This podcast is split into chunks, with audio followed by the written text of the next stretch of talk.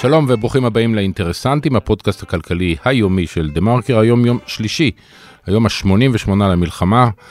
גם עוד יום ש-129 חטופים עדיין נמצאים בעזה. באולפן איתן אבריאל וסמי פרץ, שלום. צריך רק לתקן, איתן, אה, מטה החטופים אומר שזה 133, כי צריך לכלול, לא, אני אסביר לך, אני אסביר לך. אה, יש גם את... יש אה, הסבר, כן. אורון שאול והדר גולדין והישאם א-סייד ואברהם מנגיסטו, כלומר גם אנשים מהעבר שלא קשורים לאירועים של ה-7 באוקטובר. חוץ מזה, אנחנו רוצים להבין פה, תראה, מצד אחד, העובדה שאנחנו עסקנו ביממה האחרונה בעניינים משפטיים, היא מעוררת את השאלה, מה, אז מה, אז אין מלחמה? לא, יש מלחמה, והמלחמה עדיין מאוד קשה ואינטנסיבית. אה, אם כי יכול להיות שהיא כבר לובשת צורה אחרת, תוך כדי שאנחנו ככה... קצת אה, הפנינו נכון. את המבט לעניינים אחרים. נכון, כי, כי מי שקורא את העיתונים הבוקר ו...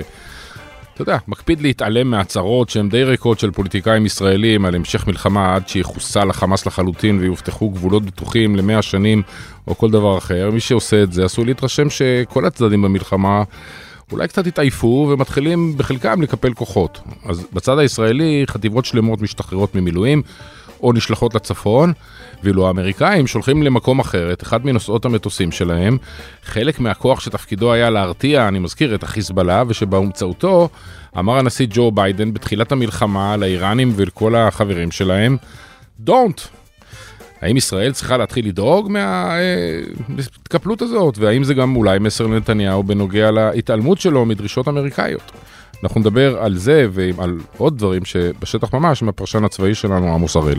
כן, אז אתמול, כמו שאמרנו קודם, אה, בית המשפט העליון אה, פיל פצצה, אה, בעצם מזעזע את כל המערכת הפוליטית, כאשר פסל לראשונה חוק יסוד על אותו חוק של ביטול עילת הסבירות, ולא רק שהוא פסל, הוא גם הבהיר, וברוב די גדול, שהוא חושב שהוא יכול לבטל חוקי יסוד, והוא גם לא יירתע בעתיד מלהתערב בנושא של חוקי יסוד, המון ביקורת, ויש שם גם חלוקה מעניינת בין השופטים, וכמה דברים שאנחנו תכף נדבר עליהם. אז uh, בקואליציה, ואולי בחלק מהשופרות של הימין, מנסים למזער את המשמעות של ההחלטה, ומזהירים שלאחר המלחמה הם בכל זאת אולי יחזרו לאיזושהי uh, uh, חקיקה. Uh, לכן אנחנו נדבר על העניין הזה עם הפרשן המשפטי שלנו, דוקטור עידו באום, שינסה לזהות איך יראה הפרק הבא בקרב על הדמוקרטיה הישראלית. והשבוע התחלפה השנה האזרחית, אנחנו השני לינואר. 2024, ובשוק הרכב נכנסו לתוקף שיעורי מיסוי חדשים על מכוניות חשמליות ומכוניות היברידיות. בינתיים המחירים אצל היבואנים ובשוק המשומשות עדיין משקפים את המיתון הכלכלי ובעיקר את המלאים הגדולים שנרכשו בשנה הקודמת. והשאלה היום שכל רוכש אה, פוטנציאלי שואל את עצמו היא כיצד המחירים ייראו בעוד כמה חודשים כאשר המשק בתקווה, כולנו אה, אה, מתפללים, יחזור לפעילות קצת יותר מלאה ובמקביל המלאים הללו יתרוקנו. אנחנו נדבר על כל הדברים הללו עם כתב הרכב שלנו, דניאל שמיל, ויאללה נתחיל.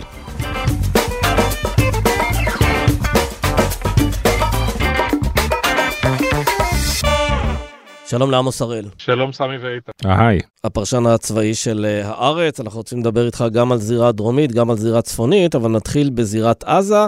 אה, איזה מין אה, קצת פחות תחושה של איזה דלילות של כוחות, או איזה קצת פחות סיפורים שיוצאים מהרצועה.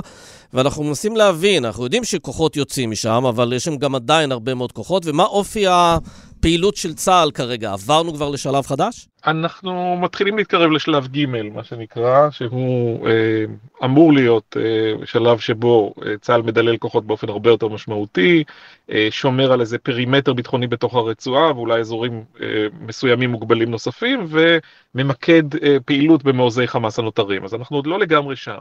אבל אם ניקח למשל את צפון הרצועה, שבו היו קרבות קשים ביותר, ג'באליה, סג'איה, מרכז העיר עזה, נשאר קרב אחד משמעותי לנהל, זה שתי שכונות שנקראות דאריג' ותופח, שבהן יש עוד גדוד של חמאס שהוא פעיל, עומד על הרגליים, נלחם. בשאר האזורים אה, צה"ל עם פחות כוחות, ואתה לא רואה רצון של חמאס אה, להתעמת כרגע, כי אתה יודע, זה, זה מצריך זמן ומצריך זמן להתארגנות, ואין מפקדים כי רובם נהרגו וחסרים להם מחבלים, אבל זה, זה יקרה, אם אתה תשב שם עוד הרבה זמן, אז ברור שיהיו יותר התקפות כלפינו, אבל בגדול, הרבה פחות לחימה בצפון הרצועה, נכון לשעה זאת. בדרום הרצועה יש שני מאמצים עיקריים, המסיבי שבהם הוא בח'אן יונס, שם יש את המצוד הזה אחר סינואר, שכנראה מתחבא שם איפשהו בבונקרים במנהרות מתחת לאדמה, ויש אזור נוסף שנקרא מחנות המרכז, זה מחנות פליטים במרכז הרצועה, ששם יש פעולה אה, מוגבלת יחסית. אה, על זה צריך להוסיף את רפיח, אזור שצה"ל לא פעל בו בכלל, קרוב למיליון פלסטינים אה, מתקבצים שם, פליטים מהאזורים האחרים, קרוב לגבול המצרי, משם גם נכנסו כל השנים אמצעי הלחימה. אה, אה, בדיוק, מה אנחנו עושים עם, עם המנהרות בצ... מתחת לציר פילדלפיה? אה, בינתיים אנחנו לא עושים כלום, אנחנו מדברים הרבה כדרכנו בקודש. יש שם אי נוחות גדולה מול המצרים ויש קושי לפעול בגלל מספר האזרחים העצום שמתגודד שם. כרגע זו בעיה ש...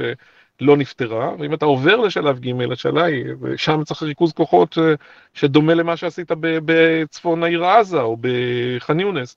אנחנו עוד לא שם כרגע, זאת אה, נשארת כבעיה בלתי פתורה. כן, אבל אם המטרה היא בעצם אה, פירוק היכולות הצבאיות והשלטוניות של חמאס, אה, שאלה שהיא חצי מדינית, אבל אתה יודע, יש, אנחנו יודעים שקטאר היא זו שהזרימה הרבה מאוד כסף, אנחנו יודעים שדרך מצרים הגיע הרבה מאוד אמל"ח. האם במסגרת המאמץ הזה לפרק את חמאס מיכולותיו, ישראל עובדת בעוד זירות ולא רק באמצעות חטיבות חי"ר וחטיבות שריון? זה אחת הבעיות, שאין פה סנכרון בין המאמץ הצבאי, שהוא בסך הכל הוא די מרשים ומביא תוצאות, עושה הרבה מאוד נזק לאויב, לבין מהלכים מדיניים. אנחנו ממשלה שהיא מאוד לא אהודה בחו"ל בלשון המעטה, אז נכון שיש קשרים מאחורי הקלעים עם המצרים, והמצרים בוודאי רוצים שנביס את חמאס, אבל uh, קשה מאוד להרים פה מהלכים אחרים. זה קשור גם ביחסים עם ארצות הברית, גם בחוסר אהדה מסוים עולמי למהלכינו בעזה, היה הרבה הרבה יותר פשוט אם זו הייתה ממשלה שהייתה פניה היו יותר למרכז והייתה מדברת גם על היום שאחרי. כרגע קשה להרים מהלכים אחרים, אני אישית לא יודע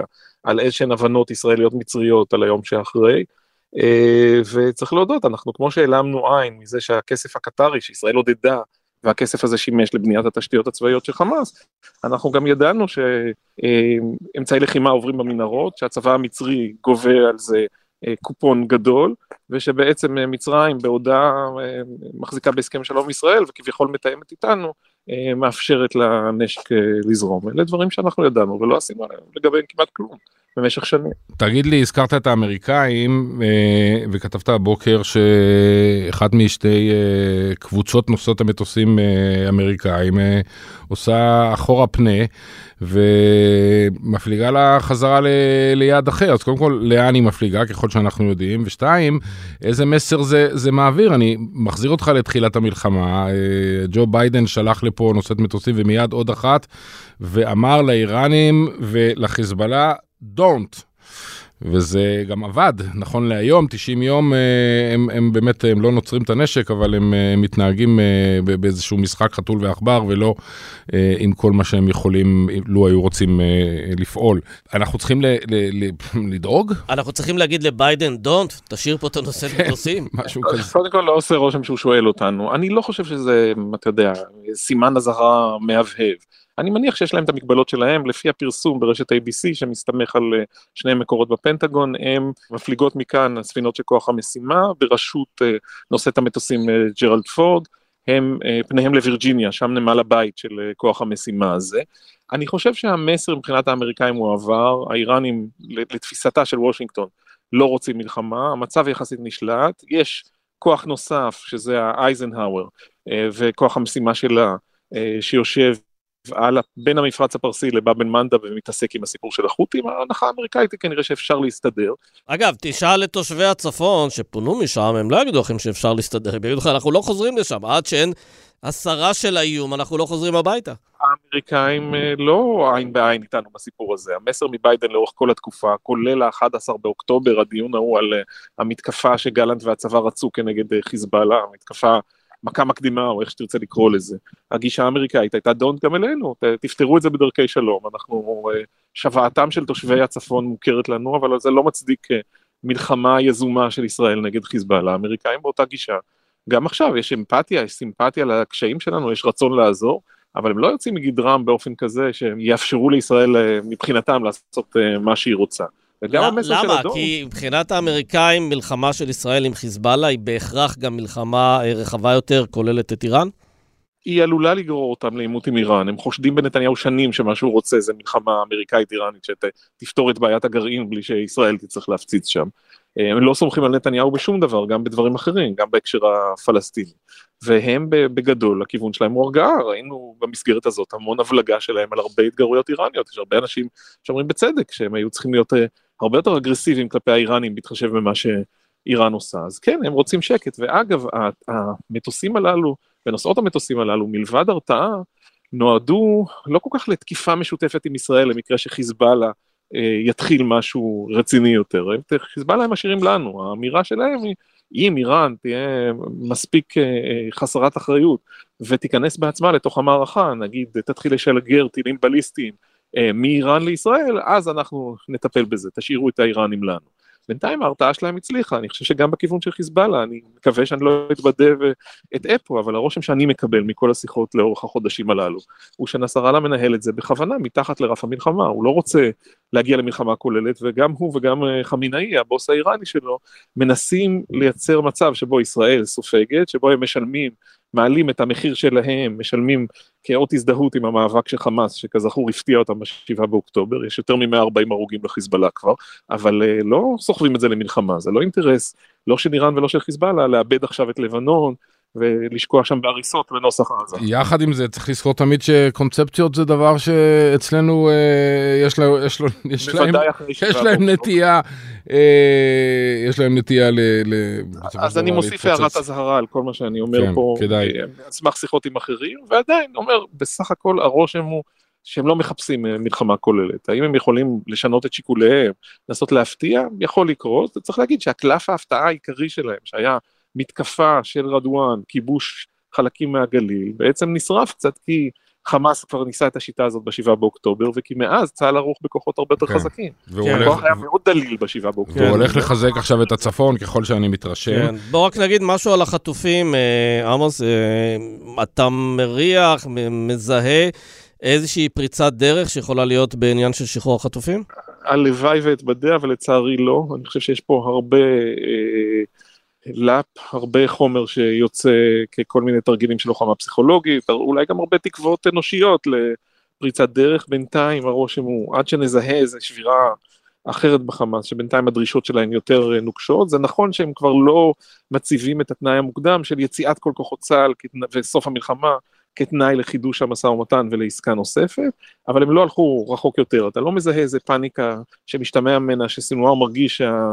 החיילים שלנו אוטוטו בבונקר שלו והוא מוכן אה, להתפשר. יש הרבה מגעים, הרבה ניסיונות, גם מצרים, גם קטרים, גם אמריקאים, והבנה שהם...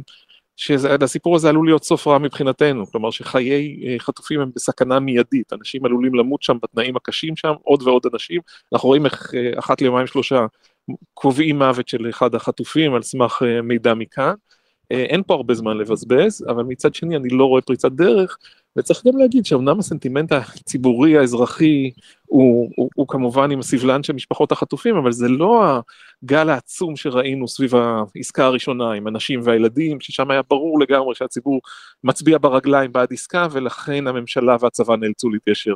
אנחנו באיזה מצב שהנה, הגענו לזה בתור השאלה החמישית שלכם, אני בעוונותיי אפילו לא הזכרתי את החטופים בהתחלה. וואי, זה נשמע, זה נשמע נורא, מה שאתה אומר, על, עלינו, על כולנו. מה, אה, זה סמי, זה אשמתך, אתה לא פתחת עם זה לא שאנחנו הרי אדישים לעניין הזה, השאלה רק אם יש פה פשוט אה, מחירים שמדינה לא מסוגלת לשלם, זו השאלה. אז, אז אני הייתי מבדיל בין שני דברים. האם תשלום של אה, רוב האסירים הביטחוניים הפלסטינים, כולל רבי מרצחים איומים ונוראים, שעשו פה דברים נוראים, אה, מחיר סביר בנסיבות? בהחלט יכול להיות שכן. האם יציאה אה, מכל שטחי רצועת עזה, הפסקת לחימה והתחייבות לא לפגוע בסינואר זה מחיר סביר, זה כבר נראה לי, אני מודה, הרבה הרבה יותר קשה להשלים איתו, לא רק בגלל עניינים של הכבוד הלאומי והנקמה וההשפלה, אלא משאלות אסטרטגיות, זאת אומרת, האם חטפת פה מכה קשה, ואתה מוכן עד הסוף אה, אה, בעצם להודות בכישלון שלך ולהמשיך הלאה, זה כבר, זה כבר דיון אחר. אה, אנחנו עוד לא שם, כי הרושם הוא שחמאס בכלל עוד לא, עוד לא בשל לדיון כזה. הצבא כל הזמן אומר, תיתנו לנו להמשיך ללחוץ, וכשהרגל תהיה על הצוואר, אז אנחנו נראה את סינואר נשבר. אני לא בטוח שזה מה שקרה ב- בסוף נובמבר כשהגענו לעסקה. חלק מזה היה לחץ שהם חשו אז, והתחושה שלהם שאפשר יהיה דרך עסקאות להגיע להפסקת אש ממושכת, וחלק מזה בניתוח לאחור נבע מכך שהוא החזיק ביותר מדי אזרחי מבחינתו, הם יצרו לעצמם נזק בינלאומי אדיר בטירוף הזה של לקחת, לא רק שהם רצחו כל דבר שזז, הם גם לקחו איתם זקנים וקשישות ונשים וילדים, וחלקם כבר היו יותר נטל מנכס ולכן הם היו מוכנים להתפשר עליהם. זה לא המצב כרגע. כרגע חלק גדול מהאנשים שהוא מחזיק בהם, יש לו אינטרס לשמור אותם עד הסוף. אתה יודע, זה כמעט נשמע, עמוס, שהחטופים שעדיין נמצאים בשבי חמאס משלמים את המחיר על כך שחמאס עשה דבר כל כך נורא, שאי אפשר לחיות לצידו ואתה חייב לטפל בו אה, בצורה אה, אינטנסיבית. כלומר, יש פה... סמי, זה קרה לכולנו, אנחנו, רובנו, אני מניח, סליחה שאני פה בהכללות, היינו בכיוון של חזון שתי המדינות ואיכשהו להגיע לפשרות, ואפילו חמאס הוא אויב נורא, אבל איכשהו אפשר לעקוף את הבעיות איתו. והתעוררת בשבעה באוקטובר וגילית את דאעש על יד הבית, וזה, כן, זה מייצר פה משהו אחר לגמרי, צריך להודות בזה. והחטופים הם הרבה הצער סופגים את זה פעמיים, גם הם הקורבנות של השבעה באוקטובר וגם את אותו כן. מלכוד שאתה מתאר, אנחנו תקועים כן. איתו עכשיו. עמוס הראל, תודה רבה לך. תודה, תודה. תודה רבה לכם.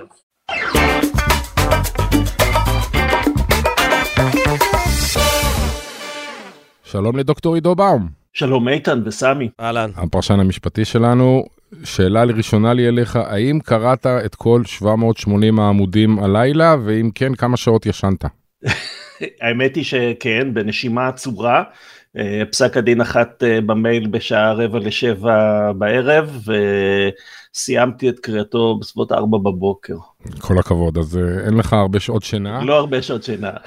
ובכל זאת, בוא לאדיוטות שבעיקר שמעו את הכותרות בחדשות, הבנו שזה צמוד בכל מה שקשור לסבירות, ומרס טורקי בכל מה שקשור להתערבות בחוקי יסוד, אבל מעבר לזה, תן לנו את הדברים שלא ידענו. קודם כל צריך כן אה, להגדיר את המספרים כי הם, אה, הם חשובים אבל הם אה, לא כמו, ש, כמו שהם הוצגו.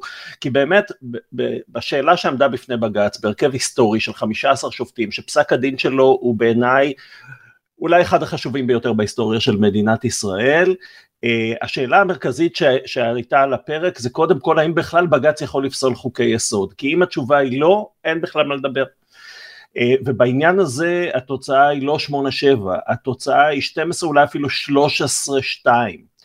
כי יש 12 שופטים שאומרים אפשר, כל אחד והסיבות שלו, אחד אומר כי הכנסת לא יכולה לחרוג מהכרזת העצמאות, הרוב דווקא אומרים אה, אפשר לפסול חוקי יסוד כי פשוט אין, אין במדינת ישראל בלמים וחסמים אחרים על הרשות המבצעת ו, ו, ועל הכנסת ואם אנחנו לא נוכל לבקר אותם אז כל רוב קואליציוני יוכל לעשות כאן אה, אה, כל דבר.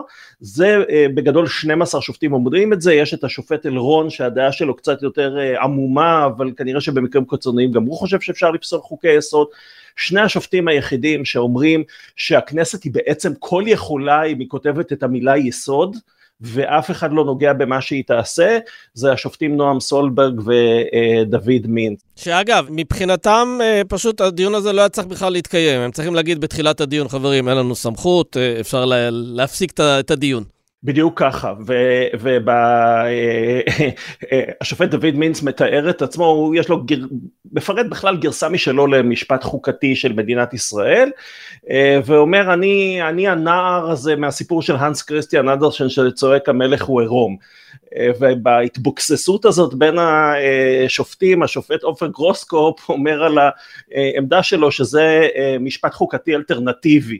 שזה בעצם, אה, אתה המצאת את המשפט החוקתי שלך, זה לא מה שאנחנו כתבנו בפסקי הדין עד היום. הם באו ואמרו, ניסיתם תרגיל של לעשות מה שאתם רוצים ופשוט לקרוא לזה חוק יסוד, ובזה לחסל את בית משפט העליון, כי אסור לו להתערב בחוק יסוד, אז תדביקו חוק יסוד על כל חוק, וגמרנו. לא הלך לכם התרגיל הזה, זה שקוף מדי, אנחנו לא מקבלים את, ה, את הדבר הזה, ובואו נעבור לנושא הבא. זה השלב השני, זאת אומרת השלב הראשון זה שבכלל בג"ץ אומר תראו מדינת ישראל יש לה חוקה בהתערבות מדינה יוצאת דופן אין כמונו בעולם מדינה שלא גמרה את החוקה לא אמרה איך מחוקקים חוקה אה, וכל אחד יכול לחוקק חוקה והסכנה הגדולה זה תרחיש קיצון וניכר שהשופטים מדברים תחת תחושת התרחישי הקיצון האלה. הסכנה הגדולה זה שיבואו ויחוקקו כאן חוק יסוד כמו שאתה אומר שרוב קואליציוני ישתמש בכוחו ויחוקק חוק יסוד שהוא קץ הדמוקרטיה. הם לא אומרים שזה עכשיו חלק אבל כנראה חושבים שזה גם עכשיו, אבל האפשרות הזאת היא, היא אפשרות קיימת, ולכן יש 12 שופטים שאומרים אנחנו יכולים להגביל את, את בג"ץ במצב הזה. ואז יורדים לעצם העניין, יורדים לשאלה האם עילת הסבירות, האם הביטול של עילת הסבירות זה תרחיש פוטנציאל קץ הדמוקרטיה. ופה אני קורא שאומרים שדעת הרוב סברה שהפרשנות של התיקון הזה, היא לא מותירה מקום לספק שהוא חל גם על החלטות מופרכות והחלטות בלתי סבירות באופן קיצוני. כלומר, הם באים ואומרים, תשמעו, התיקון הספציפי הזה שאתם עושים, אתם בעצם לוקחים לעצמכם את האפשרות לקבל החלטות מאוד מאוד לא סבירות. אתם מבטלים לחלוטין את האפשרות שבית משפט יבוא ויגן על האזרח מפני, אה, לא יודע מה, שורה של מצבים שבהם הוא יכול להיפגע ממעשה השלטון. אה, והוא אומר שהתיקון הזה מוביל לכך שדווקא הגורמים הכי משמעותיים ברשות המבצעת בממשלה פטורים בפועל מחובת הסבירות. כלומר, זה גם לעומקו של עניין, אתה רואה שהם אומרים, בואנה, הדבר הזה הוא באמת דרמטי, מה שחוקקתם. בהחלט, כלומר, קודם כל השמונה שופטים שהם בעד uh, פסילת החוק, אין, אין, אין שום פתרון אחר ביניהם, אומרים את הדבר הזה, יש המון דוגמאות, אבל אני חושב שהדוגמה הבולטת שצפה וחוזרת לאורך כל פסק הדין, זה הסוגיה של מינויים. במיוחד מינויים שקשורים לשלטון החוק, אה, יועצת משפטית לממשלה, מפכ"ל, אה, אבל גם תחשוב, נגיד בנק ישראל, מנהלת רשות החברות הממשלתיות, נציבת שב"ס, כל התפקידים האלה, בג"ץ לא יוכל לבקר אותם ואפשר יהיה למנות מינויים פוליטיים וגם לפטר את מי שאתה לא אה, מסכים עם אה, דעתו בתור, אה, בתור שר. זה מאוד מאוד מטריד את, ה, את השופטים ברמה שהם אומרים, תראו, זה, המינויים האלה הם מינויים שהם משפיעים על שחיתות, הם משפיעים על שלטון החוק. זה ה, אה, אה, המקום שאי אפשר ללכת אליו. אגב, הם גם מדברים על זה שזה עלול אפילו, אפילו להגיע כדי אה, פגיעה קשה בעצמאות מערכת אכיפת החוק ולניצול לרעה של משאבים שלטוניים לצורך השגת יתרונות פוליטיים בתקופת בחירות. אה, שזה בעצם לבוא ולהגיד, באמצעות החוק הזה של עילת הסבירות, אתם אפילו עלולים להנציח את שלטונכם. אגב, אני חייב לצטט פה מישהו שזה הזכיר לי, מישהו שכתב על זה, דווקא הכלכלן הראשי של פורום קהלת, מיכאל שראל, שיצא כנגד העמדה של קהלת בעניין הזה, אני זוכר שהוא בא וביקר את זה, את העמדה של קהלת, הוא אמר, כן, הממשלה לא תתאפק, היא תנצל את זה כדי להשיג יתרונות פוליטיים. לא מדברים על זה שהממשלה לא תתאפק, אבל uh, הנשיאה חיות למשל מדברת בדיוק על זה, היא אומרת, אי אפשר לחכות ליום הבוחר. אם אתה זוכר בדיון בבג"ץ, בשידור החי, אה, אמרו לבג"ץ, אל תתערבו, יש בחירות. העם, העם מחליט ו, ו, ותמיד אפשר להפוך את הדברים בבחירות וחיות אומרת לא יש פה החלטות שיכולות להשפיע גם על כללי המשחק של הבחירות. אתם יכולים להנציח את uh, שלטונכם בדיוק כמו שציטטת. uh, אני רוצה לשים את, ה, uh, תשומת הלב לזה שהתוצאה היא לא שמונה שבע. זאת אומרת יש שמונה שופטים שבאמת אומרים צריך לפסול את החוק אבל בקרב אותם 12 שופטים שחושבים שיש סמכות לבקר את החוק וחלקם לא פוסלים אותו, שלושה אפילו ארבעה, אה, תלוי איך אתה אה, מפרש את מה שהם אומרים, אומרים אמנם אנחנו לא פוסלים את, אה, את החוק הזה אבל אנחנו נפרש אותו אחרת, אנחנו לא מקבלים את הפרשנות שרוטמן והממשלה והכנסת אמרו שזו הכוונה של המחוקק, של חסימה מוחלטת של עילת הסבירות, הם אמרו לא, אנחנו חושבים שיש עילת סבירות, היא פשוט יותר מצומצמת, אבל עדיין אנחנו יכולים להפעיל אותה. כלומר אותם ארבעה שופטים אה, חושבים שביטול אה, אה, מוחלט של עילת הסבירות הוא תרחיש קיצון כן, בלתי אפשרי. אגב, יש פה נקודה, עידו, שבעצם רוב השופטים, נגיד למעט סולברג ו... ומינץ, מזהים סכנה כלשהי. יש כאלה שאומרים, הסכנה הזו, האריה הזה נמצא מטר מאיתנו, יש כאלה שאומרים, תשמע, הוא נמצא עוד שלושה קילומטר מאיתנו, ויש את אלרון שאומר, בוא נראה קודם כל שהוא יטרוף מישהו, אחרי זה נבוא וננסה להגן על זה. זה בעצם המטאפורה אולי להגדיר את כמה הם רואים את הסכנה הזו קרובה. זה נכון, זאת אומרת, יש אה, פערים בין אה, ראיית, ראיית הסכנה. אני חושב שיש המון הסכמות בפסק הדין הזה, אני חושב שכולם חשובים, חושבים שדמוקרטיה זה דבר מאוד חשוב, ושחשוב שישראל תישאר אה, אה, מדינה דמוקרטית, יש פערים כנראה בין הרוב למיעוט בשאלה מה זה בדיוק ההגדרה הדמוקרטית, ויש גם פערים בשאלה כמה זה מסוכן וכמה זה קרוב. אה, אני חושב שמי שהכי ככה זה בוער בה זאת השופטת ענת ברון שבעצם אה, מסיימת סיימה וגם פורשת סופית ולא יכולה לכתוב יותר פסקי דין משבוע הבא, והיא ממש מסיימת את פסק הדין שלה באמירה ש... אסור לעמוד מנגד, היא אומרת יש אנשים, והיא כנראה מתכוונת לשופט מינץ שכתב בדיוק לפניה, יש אנשים שמגמדים את העניין הזה, לא, אסור לעמוד מנגד, דינו של התיקון הזה להתבטל, היא הכי נחרצת אה, באמירה שעולה ממנה הסכנה המיידית. בוא תעזור לנו אה, להבין את התזה של אה, הקואליציה, של ראש הממשלה, של אה, יושב ראש ועדת אה, חוקה בכנסת, של שר המשפטים, ש... וכמובן של הדובר שלהם, אה, העיתונאי עמית סגל, שקצת לקח בעלות על כל הדבר, מאחר שהוא פרסם את הטיוטה ביום חמישי באיזה... בהדלפה. הם באים ואומרים, אחד, 15-14, אה, או פער מאוד קטן, או כמה שזה יוצא שם, ושתיים, ממילא שני, שניים מהשופטים אה, השמאלנים כבר ממילא פרשו בכנסת, ובכל קונסטלציה אחרת זה לא היה עובר, ומה הלאה? אחרי המלחמה יטפלו בזה? קודם כל אה, זה מה שהם מבטיחים, כלומר, שמעתי כבר אנשי קואליציה, וגם הרמיזות שבאות מיושב ראש הכנסת אוחנה, ש... תיגמר המלחמה, נחזור לטפל בזה. זה כמובן תלוי בהרכבים הקואליציוניים ובמה יהיה כאן אחרי המלחמה מבחינת אה, הפוליטיקה. אה, תראה, אה, כמה וכמה שופטים ובראשם הנשיאה חיות אומרים לקואליציה, זה, זה יכול היה לעבור.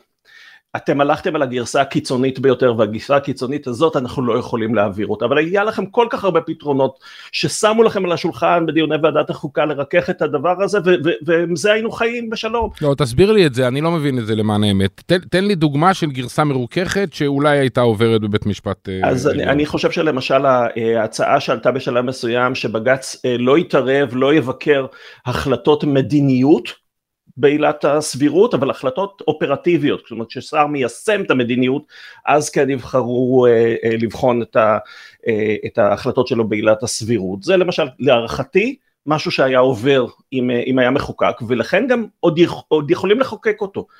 אה, כלומר, אפשר לצמצם את, אה, את עילת הסבירות, אה, רק בצורה מידתית. אה, אני חושב שמה שכן עולה אה, מפסק הדין זה שגם השופטת חיות ומעניין גם השופט אה, יחיאל כשר שנמצא באזורים היותר שמרניים מעלים את החשש משיטת הסלאמי. זאת אומרת, מה קורה אם, כן, חוזרים להפיכה המשטרית ומתחילים לחוקק פה, ועכשיו כשגם בג"ץ אמר איך, איך לחוקק, איך צריך כן, לחוקק, בצורה יותר מאוזנת, בהסכמה רחבה, אז, אה, אז יכול להיות שיעבירו פה אה, שורת חוקי סלאמי, אז, אז חיות אומרת, תראו, אה, אם יעבירו כאן מקבץ של חוקים שכולם ביחד זה הפיכה משטרית, אנחנו נבחן את זה. אבל חיות לא תהיה שם. לעומת זאת כשר כן יהיה שם, וכשר אומר, גם בעיניי שיטת הסלאמי זה לא מקובל, זאת אומרת אם תעבירו חוק אחד שהוא בפני עצמו אני אומר זה עובר, אבל בחוק הבא זה כבר מתחיל להסתבך, אז את החוק השני אני אפסול לכם. כן, כך שאין כן. סלאמי, הסלאמי ייעצר בפרוסה השנייה. בדיוק. כן, עידו, כי... אני רוצה רגע לבדוק איתך את המשמעות ההיסטורית של הפסיקה הזו, כולם אומרים שהיא היסטורית, אבל אני מנסה לחשוב רגע על תסריט. נגיד שמחר יקום הרכב שופטים חדש בבג"ץ, שכולו אה, נועם סולברג ו... ודוד מינץ. יש לו את היכולת לבטל את הסמכות שעכשיו בעצם בג"ץ לקח לעצמו לבטל חוקי יסוד? כלומר, זה הפיך מבחינת בג"ץ, או שזה קרה וזהו זה? תראה, זה הרכב של 15 שופטים, ומצב שבו בג"ץ סוטה מהתקדימים הקודמים שלו, הוא כשלעצמו נדיר. זאת אומרת, גם כשבג"ץ בהרכב של שלושה שופטים קובע תקדים, הסיכוי להפוך אותו, זאת אומרת ששלושה שופטים אחרים אחרי כמה זמן יקבעו ההפך, הוא קטן מאוד, מאוד נדיר, כי אה, בג"ץ רואה את עצמו בדרך כלל מה שנקרא כבול בתקדימיו, במיוחד שזה תקדים שנקבע בהרכב לא, ההיסטורי הכי רחב והכי גדול. אבל כשאתה מדבר על השמונה שבע הזה, וכרגע אני אקח דווקא את, ה, את ה, כמעט תיקו הזה, אה, אז אתה רואה שבאמת יש שופטים מסוגים שונים, ויש פה איזה גיוון מאוד מאוד גדול, אבל עדיין, ברגע המכריע היה שליטה לשופטים, מה שמכונה ליברלים. כדי להגיע למצב של uh, הפיכת התקדים הזה, צריך יהיה להתכנס הרכב של 15 שופטים של בג"ץ, ו- וגם סיבות מאוד מאוד מאוד חזקות לשנות את, ה- את הכיוון. זה לא, זה לפחות בעולמות של משפט חוקתי, זה לא משהו שקורה אני מנסה פשוט לאמוד את גודל ההישג של יריב לוין. האם הוא בעצם יצר פה הישג יוצא דופן שבג"ץ, כמה שהוא רצה להחליש את בג"ץ, הוא הפך את בג"ץ לחזק יותר. אני חושב שמצד אחד, אה, אם אנחנו מסתכלים על אה, האופן שבו בתי משפט עליונים בדמוקרטיות מתנהלים, אה, גם שופטי מיעוט מכבדים את דעת הרוב, גם השופטים סולברג ומינץ, כמה שזה מפריע להם וצורם להם, אתה יודע, הם מנסים לשכנע, אבל, אבל לכולם יש כבוד למוסד הזה. גם בארצות הברית, אתה יודע, את בג"ץ ההפלות הידוע לקח עשרות שנים עד שבא בג"ץ ושינה את, את ההחלטה שלו, זאת אומרת, זה, זה לא בלתי אפשרי. זה קורה, אבל זה לא אמור לקרות בטווח זמנים כל כך קצר, ואם זה יקרה, ובמדינת ישראל כבר אנחנו רגילים לתרחישי קיצון והפתעות, אז, אה, אז כנראה שנצטרך לבחון מחדש את כל המנגנון החוקתי זהו, שלנו. כן, אני, אני זוכר, אה, הזכרת את, אה, את קהלת, אז קהלת באמצע השנה הזאת, זה, זה מדהים כמה זמן, מעט זמן חלף מאז כל הניסיון להפיכה משטרית, אבל הם באו ואמרו, לא צריך את פסקת ההתגברות. למה לא צריך את פסקת ההתגברות? כי הנה, אנחנו כבר אוטוטו, למעשה העברנו את, את הנושא של הסבירות, הדברים חופפים במידה מסוימת, ואתה שואל, אוקיי, אז עכשיו יביאו את פסקת ההתגברות, שזה דרך אחרת להגיע לאותה תוצאה, ואז מה יגיד uh, בית המשפט?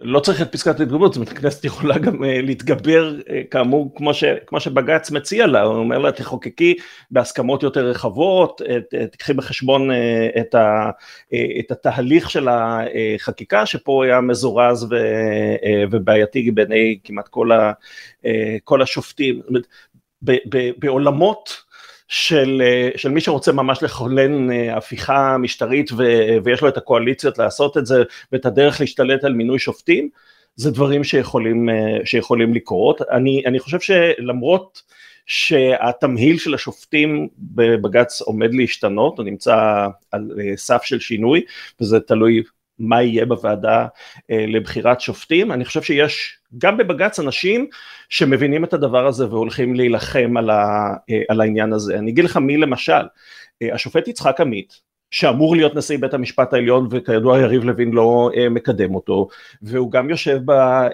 בוועדה למינוי שופטים. הוא כותב בפסק הדין uh, כמה וכמה קטעים ארוכים ומפורטים על החשיבות של עצמאות המינוי והסכנה של הפיטורין וכמה זה פוגע בעצמאות של אנשים שהם חלק מהשירות הציבורי ואמורים לשקול את אינטרס הציבור. וכשהוא כותב את זה ואני קורא את זה אני חושב לעצמי זה האיש ש... המינוי שלו נמצא בידיים של אה, יריב לוין בעצם, זאת אומרת הוא כותב על עצמו. כן. תגיד לי, עוד אה, עניין שאתה יודע, בטח יהיו לזה הרבה מאוד השלכות, אני תוהה אם אחת מהן תהיה איזו הקשבה של הכנסת לכך שבג"ץ קובע שיש זילות מאוד גדולה של אה, חוקי יסוד, הם הופכים לכלי משחק בידי הרוב הפוליטי, והשאלה אם האופן שבו מכינים את הנקניקיות האלה ישתנה. כבר הרבה זמן מדברים על זה שצריך בישראל חוק יסוד חקיקה, אה, שיקבע את הדרך אה, אה, לחוקק חוקים וגם חוקי יסוד. ובג"ץ ממש מניח את זה לפתחה של הכנסת, השופטת חיות אומרת אם אתם רוצים שאנחנו נרסן את הביקורת שלנו על חוקי יסוד אז תקבעו הליך שיכלול הסכמה רחבה, שיהיה הרבה יותר רציני, תהיו רציניים אתם מתייחסים בצורה לא רצינית לחוקי יסוד. אגב, משקל הנגד, זאת אומרת, היא אומרת אם תהיו רציניים אנחנו נהיה מרוסנים. מי שאומר את ההפך זה שוב יצחק עמית, שהוא אומר תשמעו, אתם מתייחסים לחוקי יסוד כמו איזה כדור שאפשר, אה, שמשחקים איתו משחק. אז, אה, אז אם ככה, אולי גם אנחנו צריכים להפסיק לפחד מלהתערב בחוקי יסוד, כי אם אתם מעבירים חוק יסוד בכזה קלות, אז אנחנו צריכים לבקר אותם כאילו זה חוק רגיל. זאת אומרת זה מין רמז משני הצדדים, גם משופטת שפורשת אבל גם משופט ש, שנשאר, לדחוף את הכנסת לכיוון הזה ואנחנו יודעים שהאפשרויות האלה עלו ונדונו אה, בבית הנשיא למשל כשניסו למצוא כל מיני פתרונות פשרה. אז אני, אני חושב שזה לא מופרך כי אם הקואליציה הזאת תישאר ותרצה לקדם חקיקה ו- ותבין את הרמז בדיאלוג הזה עם, עם בג"ץ, יכול להיות שזה מה שילכו. כן, עוד הערה קטנה, ראיתי שהשופט סולברג אמר שאם היו מרחיבים את הדיון הזה גם לשופטי העבר בבית משפט העליון, אה, החוק הזה לא היה נפסל. הוא רומז, אני חושב, לעמדות שהביעו בעבר בנושא חוקי יסוד, גם השופט ברק, אולי השופט שמגר, שופטים אחרים. ולנדו, אבל... הוא הולך ארוך, אה, אה, הרבה אחורה, כן. כן. לא, ואז אני אומר, אוקיי, אז אולי צריך להרחיב את הדיון גם למחוקקי העבר, ואז אולי החוק הזה לא היה עובר בכנסת. אה, יש אפשרות כזו? כן, אפשר להכניס שם עוד כל מיני פטנטים. האמת היא באמת הטיעונים... שתי אפשרויות אגב, הן לא, לא אפשריות, וגם אה, סולברג כותב במשפט שם שהוא אומר את זה בחצי חיוך, קריצת כן. חיוך. אז גם אני, גם אני אדגיש שזה היה בחצי חיוך.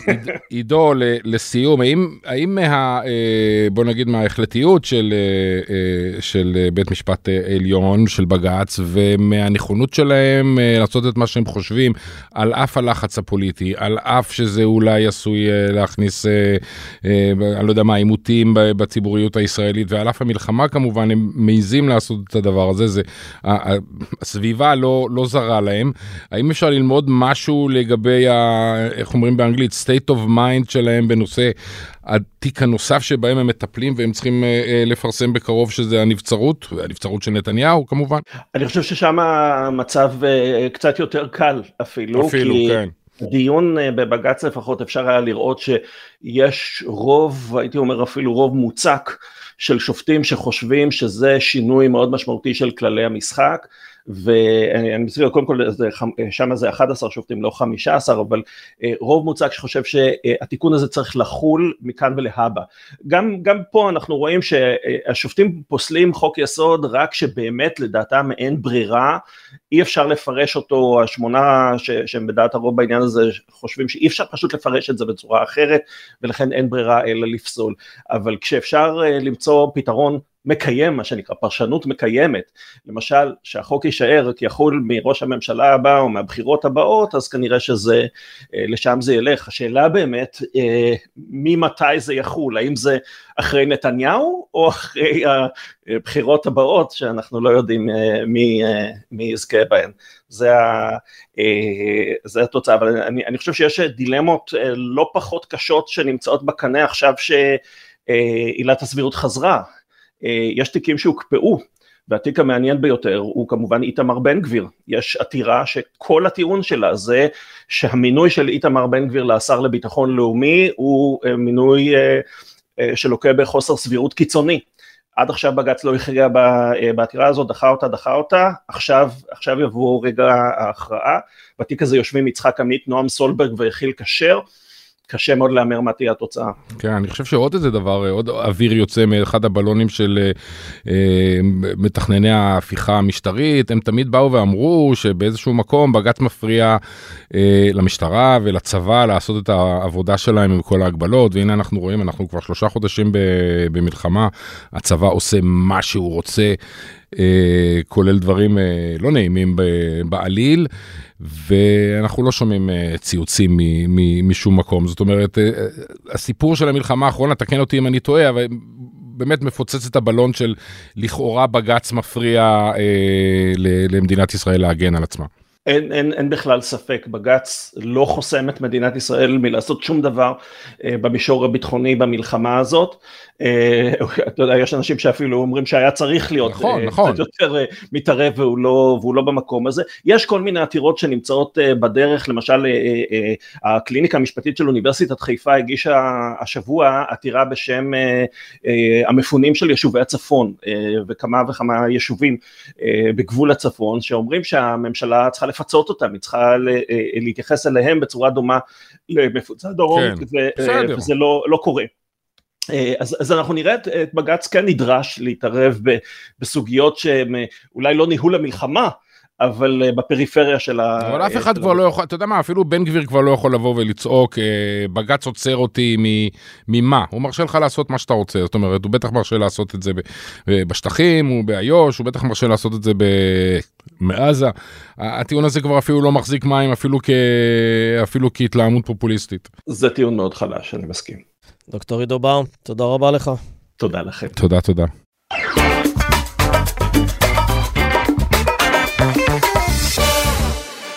שלום לדניאל שמיל.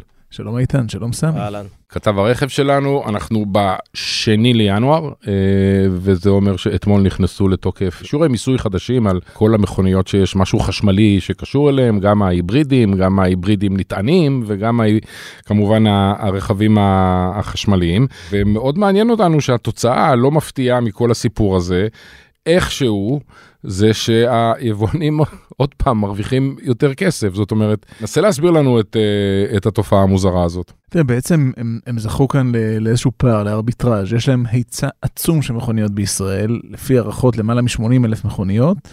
והם... ما, מה זה היצע? יש להם במלאים? במלאים שלהם, הבנתי. כן, כן. המלאי, הם, הם התכוננו לביקוש אדיר ב-2023, זה לא קרה בגלל הריבית, מלחמה. המלחמה בדיוק הייתה אותם בסוף הסיפור הזה, והם צבעו המון מכוניות חשמליות, שילמו עליהן מס ישן, ועכשיו הם, אם הם נחמדים, מציעים אותן במחירי 2023, כלומר לא ייתנו אפילו הנחה קטנה, הם פחות נחמדים, הם כבר מתחילים לייקר אה, מחירונים, אז אה, BYD הראשונה שעשתה את זה, עליות יחסית צנועות, 2,000 שקל המחיר, אבל...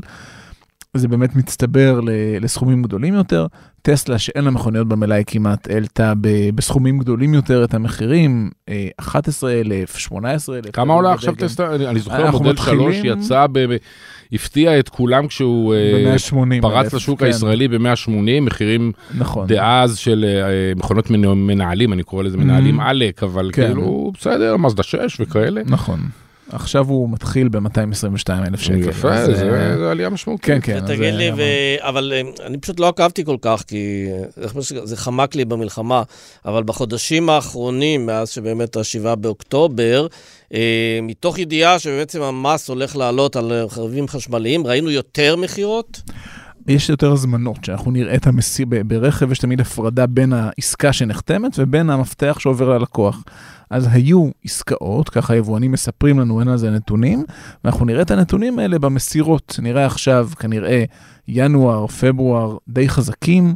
עם הרבה מכוניות חשמליות ש, שנמסרות ללקוחות, שקנו אותן ומחכים שזה יירשם. כי זה פער ירשם... יחסית אה, גדול, פער, פער של עשרת אלפים, עשרים אלף שקל, נכון, לא? נכון, זה יכול להגיע, אנחנו לא, אנחנו לא יודעים, וגם יש לה, מה שרשות המיסים, היא לא חושפת בדיוק כמה המס מוטל על כל מכונית, אבל היא אומרת שהיבואנים לא מעבירים לצרכן את כל הטבת המס. זה אומר שהיבואנים יכולים בעצמם להעלות מחיר, בטח לא בשיעור המרבי כן, אגב, זה מסתדר, זה מסתדר טוב עם דבר נוסף שקרה השבוע, שמחיר הדלק עלה. אז אם מישהו אמר לעצמו, לא, לא, לא, המכוניות החשמליות מתייקרות, בדיוק, אז... אה, אני אעבור לבנזין, אז... אני אה, אחזור לבנזין. אני אחזור לא, לבנזין, כן. אבל אז... בעיניי, יש, יש כאן סיפור גדול יותר, ו... כי באמת יש התייקרות, והתייקרות של 15%, זה לא נעים, אבל עדיין 35% מס על חשמליות זה הרבה פחות מהמיסוי על מכוניות בנזין.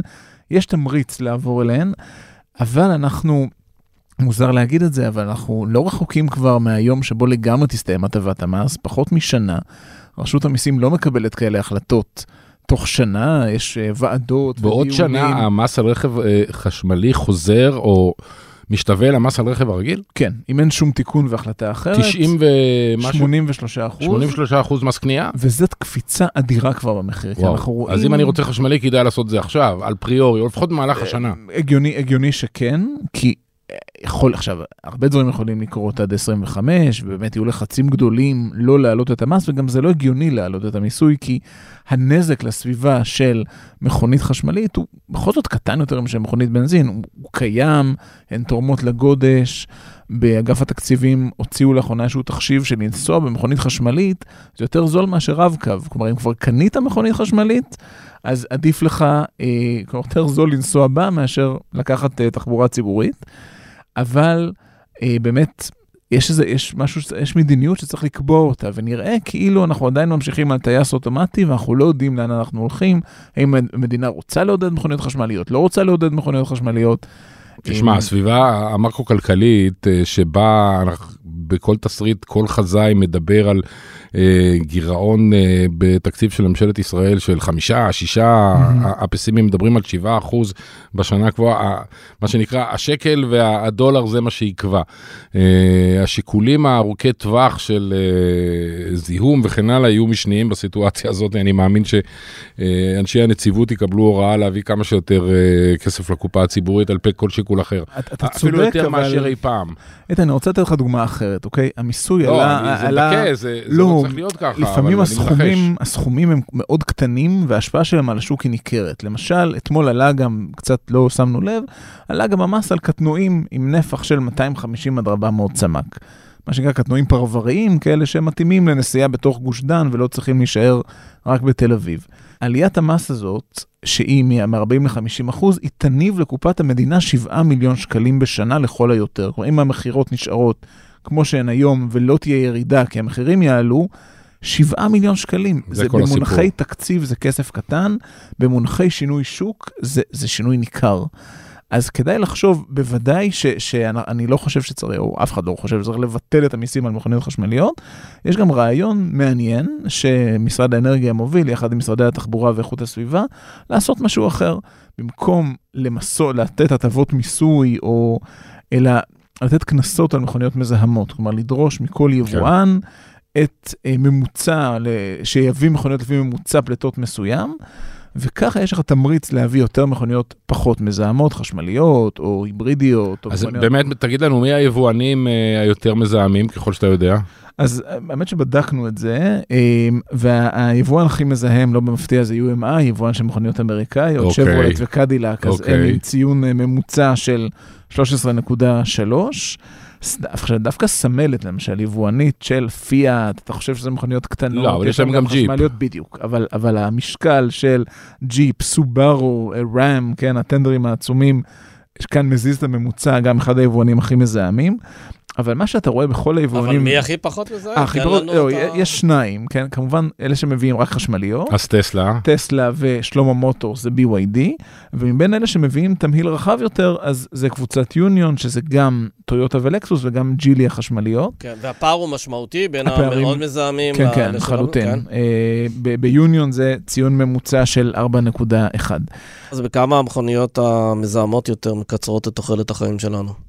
אנחנו יודעים כמה שזיהום אוויר אחראי למוות של אלפי אנשים בשנה, לומר כמה כל מכונית תורמת קשה לדעת, אבל מה שכן אפשר לראות שיש דווקא הריכוזיות הגדולה בענף הרכב משחקת כאן לטובת המס הזה, כן? כי יש ליבואנים כזה תמהיל גדול של מותגים, שסמלת יכולה להגיד, בסדר, אני, אני אנסה להביא יותר חשמליות מהמותגים היותר נקיים שיש לי, אני אפחית את מספר הג'יפים שמגיעים, כלומר גם קרסו זה מאוד בולט, צ'רי הסינית מאוד מזהמת, רנו וניסן מזהמות פחות, אפשר לשחק כאן, ואולי באמת זה לי, תמריץ ב- להביא יותר חשמליות. כשדיברנו כאן לפני שנה ושנה וחצי, עם תחילת הגל של המכוניות החשמליות, בקרב היבואנים טענו שקשה להם להשיג רכבים כאלה. כי עדיין- כי עדיין מאוד- טוענים, כי כן. הם מאוד אה, בביקוש ב- באירופה נכון. בעיקר. גם המדינה נתנה הרבה מאוד אה, סובסידיות אישיות לכל קונה- לכל אה, רוכש. מהמם. כמה אלפי יורו כדי לקנות עכשיו, בגרמניה למשל ביטלו את זה, עדיין יש מחסור כזה או שזה נגמר ועכשיו כל יבואן יכול להביא כל כמות שהוא יכול למכור פה בארץ? הטענה של היבואנים שכן, עדיין קשה להם, עדיין קשה להביא דגמים חשמליים של פורד או פולקסווגן או מותגים אירופאים אחרים. זה לא רק אותן סובסידיות ותמריצים, זה גם משהו נוסף. אה, יש באירופה, דיברנו על ממוצע זיהום בישראל, באירופה יש דבר כזה, תקנות קפה הן מכונות, Clean Air for Europe, הופה, ושם, אה, אם אתה חורג מממוצע פליטות הפחמן הדו-חמצני, גזי החממה, אתה משלם קנסות. אז הם משתדלים להשאיר כמה שיותר מכוניות חשמליות באירופה, ואז הם יכולים למכור בצד השני של הסקאלה עוד קצת מכוניות מזהמות, ולישראל מביאים את, אה, את כל הבררה, את כל אז- המכוניות המזהמות ביותר. אז, אז שאלה אחרונה, אה, תן לנו איזה ניתוח והימור שלך לגבי אה, שוק המכוניות המשומשות, בדגש על החשמליות דווקא, ותכף אני אסביר מדוע, כי אה, בהתחלה או בשנה, שנתיים האחרונות, היה ביקוש גבוה למכוניות האלה, היה קשה להשיג אותם, היה איזה אפילו נקודת זמן שמשומשת עם מעט קילומטרים, אה, אה, היה ניתן למכור אותה במחיר של, אה, של חדשה, כי קיבלת אותה מיד במקום לחכות כמה, כמה וכמה וכמה Mhm, חודשים, לפעמים נכון. חצי שנה, עד שהיא סופקה לך דה, דה פקטו. ומצד שני, משתחררות עכשיו די הרבה מכוניות כאלה לכביש. אף אחד לא יודע מה בדיוק קורה עם הסוללה הזאת, Mm. לאורך זמן, לאורך נסיעה של... רכב של 100 אלף קילומטר, חשמלי לחלוטין. זה משהו שהדיבור בכביש, זה, ב, בעיר זה, אל תיגע בזה, או זה, וואלה, רכב של 100 אלף קילומטר קשה, קשה למכור, כי זו מכונית שכבר אין לה אחריות על הסוללה, או לפעמים אין לה, תלוי ביבואן, ו, ובכל מקרה, כן. אז יש בעצם שני כוחות שפועלים כאן, יש את המחירים של החדשות שעולים, ואז מעלים איתם את מחירי המשומשות, אבל המכוניות החדשות הן גם טובות יותר, יש להן טווח גדול יותר, הן מציעות עוד פיצ'רים שהן, זה, זה פלח שוק שהשינוי בו מאוד מהיר, זה לא סובארו כן. שלא נש... לא מאוד השתנתה בשנים האחרונות, או מכוניות בנזין אחרות. אז אתה רואה שמכוניות מ... באמת מדור קודם, למשל MGZS, אחת החשמליות הראשונות בארץ, היא מאבדת מחיר בקצב די מפתיע. אני יכול מ, מ, ברמה אישית כן. להעיד שלא הייתי חוזר למכונית עם 280 אה, קילומטר טווח. ברור. לא משנה אה, מאיזה מותג, ו, ולכן נכון. ההיגיון שלי אומר שהדבר הזה מול האלטרנטיבה בטח יאבד דרך במהירות. ואני לא הייתי חוזר להגיש איתו בתקופה שהמכונית שלו נסעה רק 280 קילומטר. אה, לא, הוא היה עצבני יותר, אתה יודע, זה קצת כמו שאנחנו יוצאים מהבית. בית עם uh, סלולר, עם 17 נכון. אחוז uh, סוללה. אמת, מה שנכון, uh, נכון. כן. אבל מאז הוא הרבה יותר רגוע. למרות הציניות שלך על מכוניות חשמליות והעניין המועט שאתה מגלה לעיתים בתחום, אני רוצה לדווח לך, ודניאל יחזק אותי, שישראל היא אחת השיאניות בעולם במכירה של מכוניות חשמליות. אנחנו ב-2023, שנגמרה עתה, כמה מכוניות חשמליות נמכרו מתוך סך הכל המכוניות שנמכרו? 18 אחוז. לא, לא, 18 אחוז. 18 אחוז, וזה יותר מארצות הברית, וזה יותר מאירופה, הממוצעת לפחות. כן. אה, היי, אה, אתה יודע... מדינה של early adopters, לא? הייטק nation ומכונית חשמלית nation. יפה, דניאל, תודה רבה לך. תודה, תודה. תודה שניכם.